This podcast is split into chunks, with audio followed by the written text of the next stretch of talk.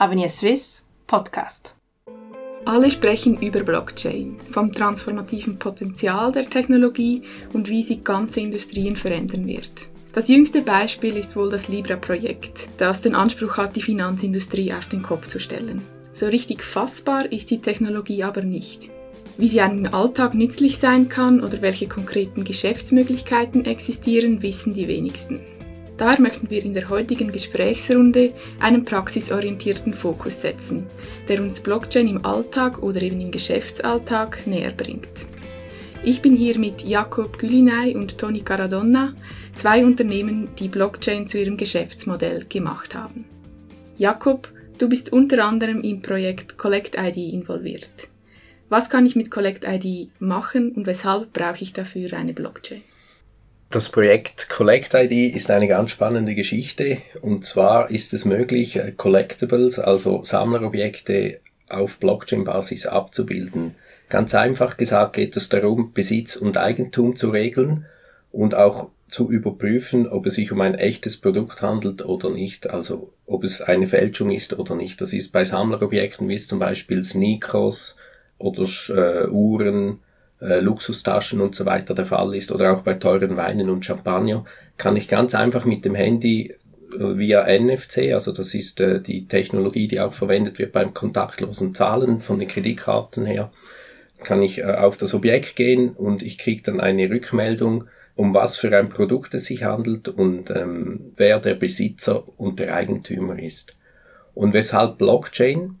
Weil wenn es sich um teure Objekte handelt, wäre ich theoretisch in der Lage, ähm, den Eigentümer zu ändern. Also man muss sich das so vorstellen wie beim Grundbuch. Wenn ich ein Haus kaufe, dann regelt das Grundbuch Besitz und Eigentum und die Bank stützt sich auf die Informationen vom Grundbuch. Ich kann da nicht nachträglich kommen und sagen, ah, das Haus auf dem Hügel gefällt mir, schreib mir doch das schnell um, oder? Das wird der Grundbuchverwalter nie machen. Und deshalb auch Blockchain, weil bei der Blockchain ist das auch nicht möglich, dass ich als Einzelner den Besitz und das Eigentum selber ändern kann. Toni, wie erklärst du einem Laien dein Projekt Crowdly Token und worin liegt der konkrete Nutzen? Bei Crowdly Token geht es um Immobilien. Da geht es darum, eigentlich die Digitalisierung von Finanzprodukten im Immobilienbereich zu ermöglichen. Das zentrale Element dort ist, wir ermöglichen eine Granulisierung und eine Portfolioverwaltung, die typischerweise nur sehr vermögen zugänglich ist. Ich kann mit 100 Franken kann ich an einem Immobilienportfolio partizipieren. Ich kann allozieren, ich kann äh, sagen, ich möchte ein Franken in diesem Haus in München haben, zehn in Zürich und von diesen Renditen, die dort generiert werden, profitieren. Und das kann ich typischerweise sonst nicht als Kleininvestor. Das ist ähm, relativ radikal im Ansatz, auch juristisch, große Herausforderung. Mittlerweile sind wir in 14 europäischen Ländern aktiv und in der Schweiz. Und wichtig, es macht Immobilien mobil und es ermöglicht eine Granalisierung von Investments runter zu 100 Franken. Wir haben kürzlich eine Studie publiziert, Blockchain nach dem Hype, und darin fokussieren wir vor allem auf das Potenzial der Blockchain-Technologie für den Schweizer Finanzplatz. Wir haben drei Bereiche mit besonderem Potenzial hervorgehoben, der Kapitalmarkt, die Vermögensverwaltung und die Handelsfinanzierung. Wir haben es aber jetzt bereits angetönt bekommen von euch, das Potenzial der Technologie liegt keineswegs nur in der Finanzindustrie, sondern reicht weit darüber hinaus, also etwa auch im Gesundheitsbereich oder Energiebereich. Wo seht ihr denn das größte Potenzial für Blockchain-Anwendungen und welche Industrien oder welche Anwendungsfälle sind interessant? Also mit unserer Firma, der Blockchain Trust Solution AG, machen wir Lösungen auch für die AXPO äh, WZ Systems und da geht es wirklich darum, man muss einen Schritt weiterdenken. Die Beispiele, die wir erwähnt haben, sind ja wirklich nur Anwendungsbeispiele, aber zentral ist wirklich auch die Infrastruktur.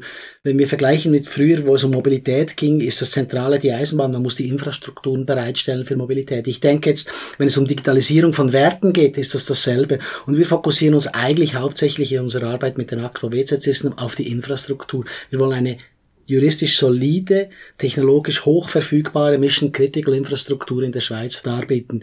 Ähm, wir arbeiten mit BlueNet zusammen. Da geht es Blue wegen Blaulichtorganisationen. Solange die Blaulichtorganisationen, Feuerwehr, Polizei etc. kommunizieren können, solange ist unsere Infrastruktur noch online. Ich glaube, das ist absolut zentral und das geht ein bisschen vergessen, denke ich, dass diese Infrastrukturprobleme gelöst werden müssen.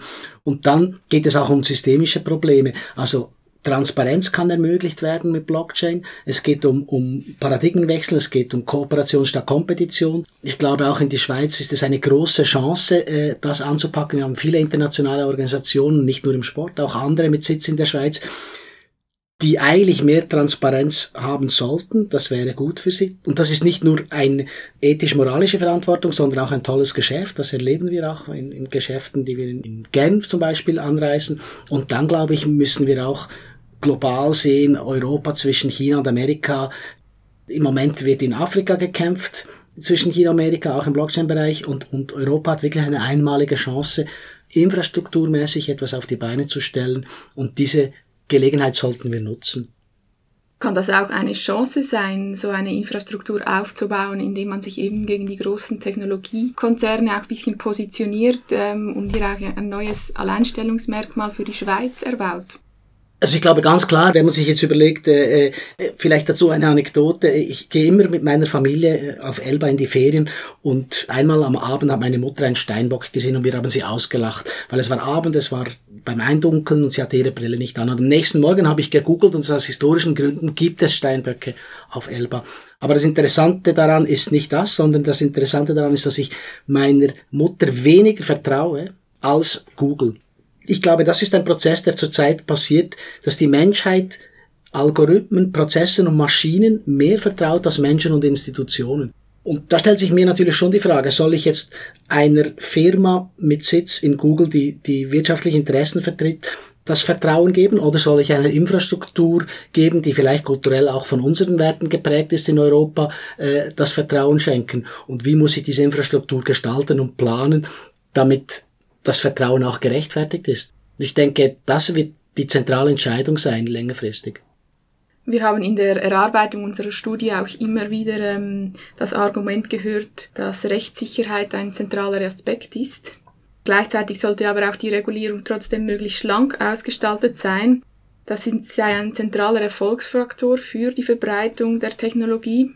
Der Vergleich mit anderen Fintech-Standorten zeigt auch, dass die Schweiz hier relativ gut aufgestellt ist, bereits heute. Auch die Tatsache, dass die FINMA, also die Eidgenössische Finanzmarktaufsicht, diese Woche bereits die weltweit erste Bewilligung an Kryptobanken herausgegeben hat, zeigt unsere Vorreiterrolle. Wo seht ihr aus Praxissicht Verbesserungspotenzial oder wie beurteilt ihr den Schweizer Regulierungsansatz?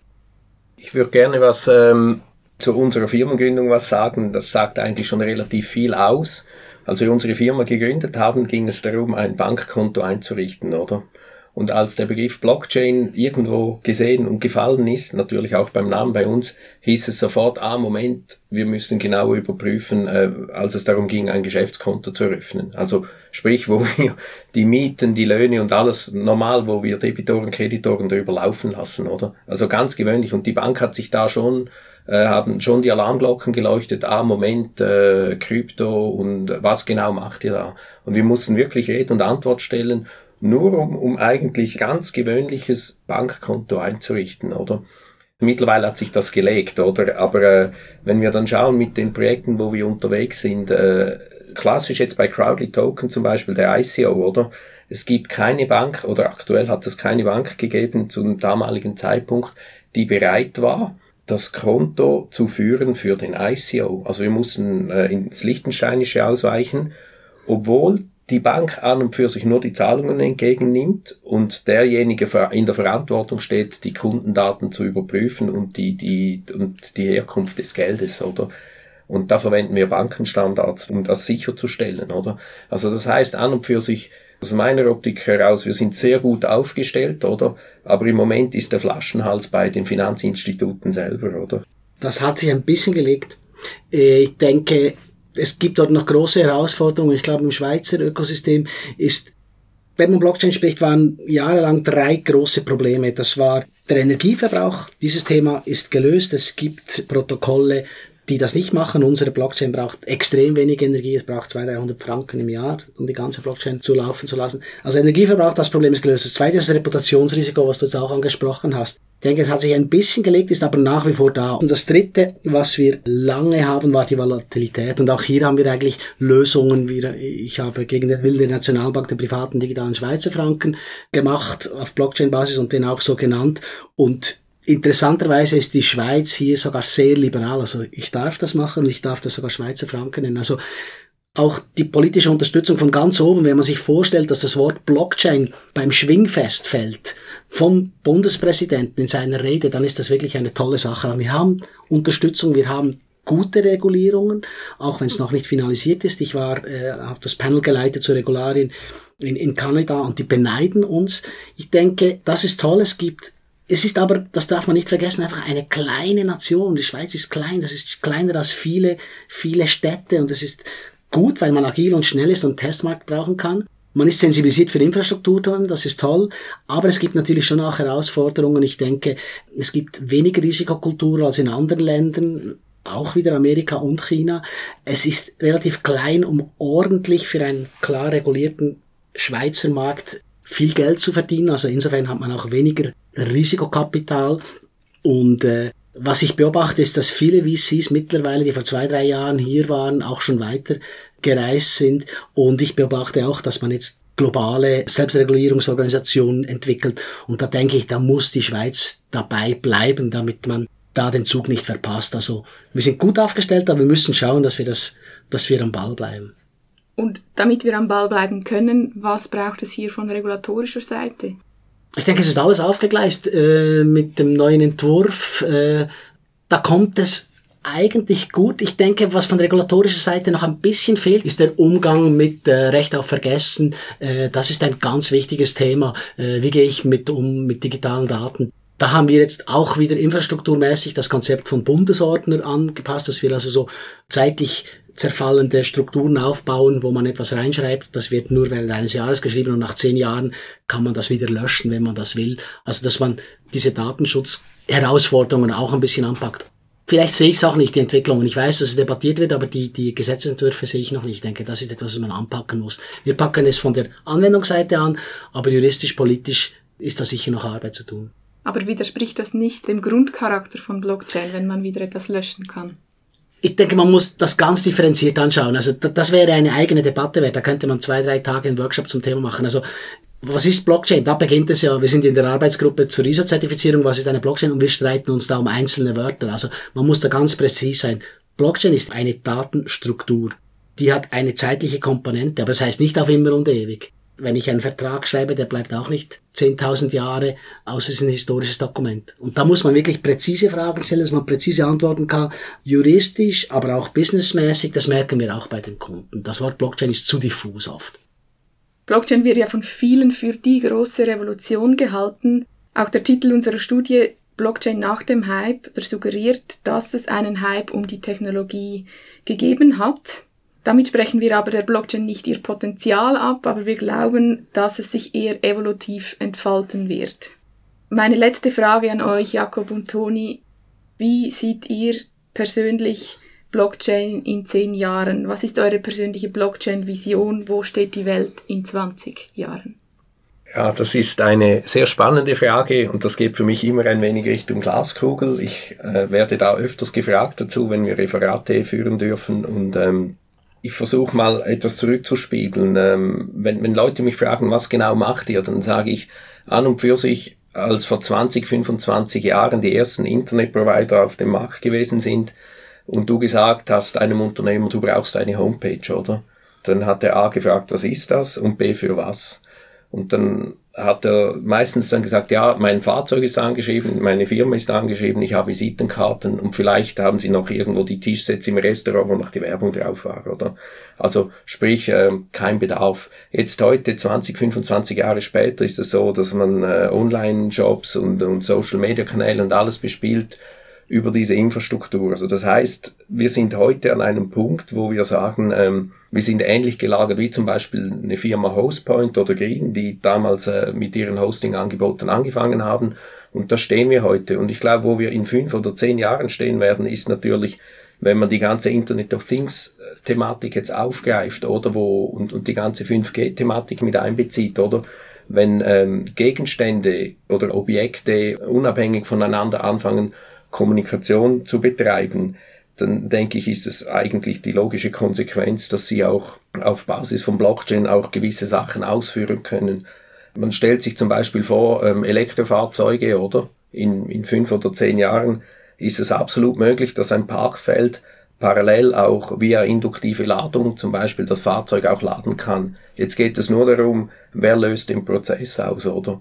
Und da ist natürlich diese Technologie prädestiniert, dass wenn ein Fahrzeug ein eigenes Guthaben führt, und das ist an das Fahrzeug gebunden und nicht an die Person, und das Guthaben ausreicht, um den Parkplatz plus die Ladung zu bezahlen, können die untereinander kommunizieren und dazu braucht es Blockchain. Und ich glaube, wenn wir uns konsequent weiterentwickeln, wie wir das ja anstreben, dann denke ich schon, dass wir das neue Internet schaffen mit der Blockchain-Technologie, die auch diese Objekte dann auch brauchen, um untereinander äh, nicht nur zu, in Anführungszeichen zu kommunizieren, sondern auch untereinander ähm, diese Transaktionen gegenseitig auszulösen.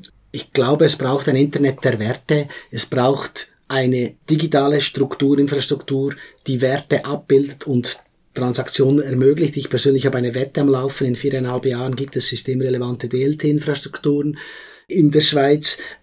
Ich glaube auch, es ist zentral, dass kooperative Geschäftsmodelle ermöglicht werden. Und dazu braucht es eben eine unabhängige Infrastruktur, beispielsweise Blockchain, es kann auch andere Digital Ledger Technologies sein, nur so können wir Kooperation ermöglichen, nur so können wir Transparenz ermöglichen, nur so können wir Teufelskreise durchbrechen, wo Intransparenz kartellähnliche Strukturen ermöglicht. Und, und das können wir aufbrechen mit so einer Infrastruktur. Und wir bieten diese Infrastruktur an und die Applikationen darauf. Ich denke, den Checkbot ist jetzt noch nicht herausgefunden. Es wird ähnlich wie bei der Internet-Digitalisierungsprozesse werden die interessanten Dinge erst evolutionsmäßig entwickelt werden, wie eure Studie auch sagt.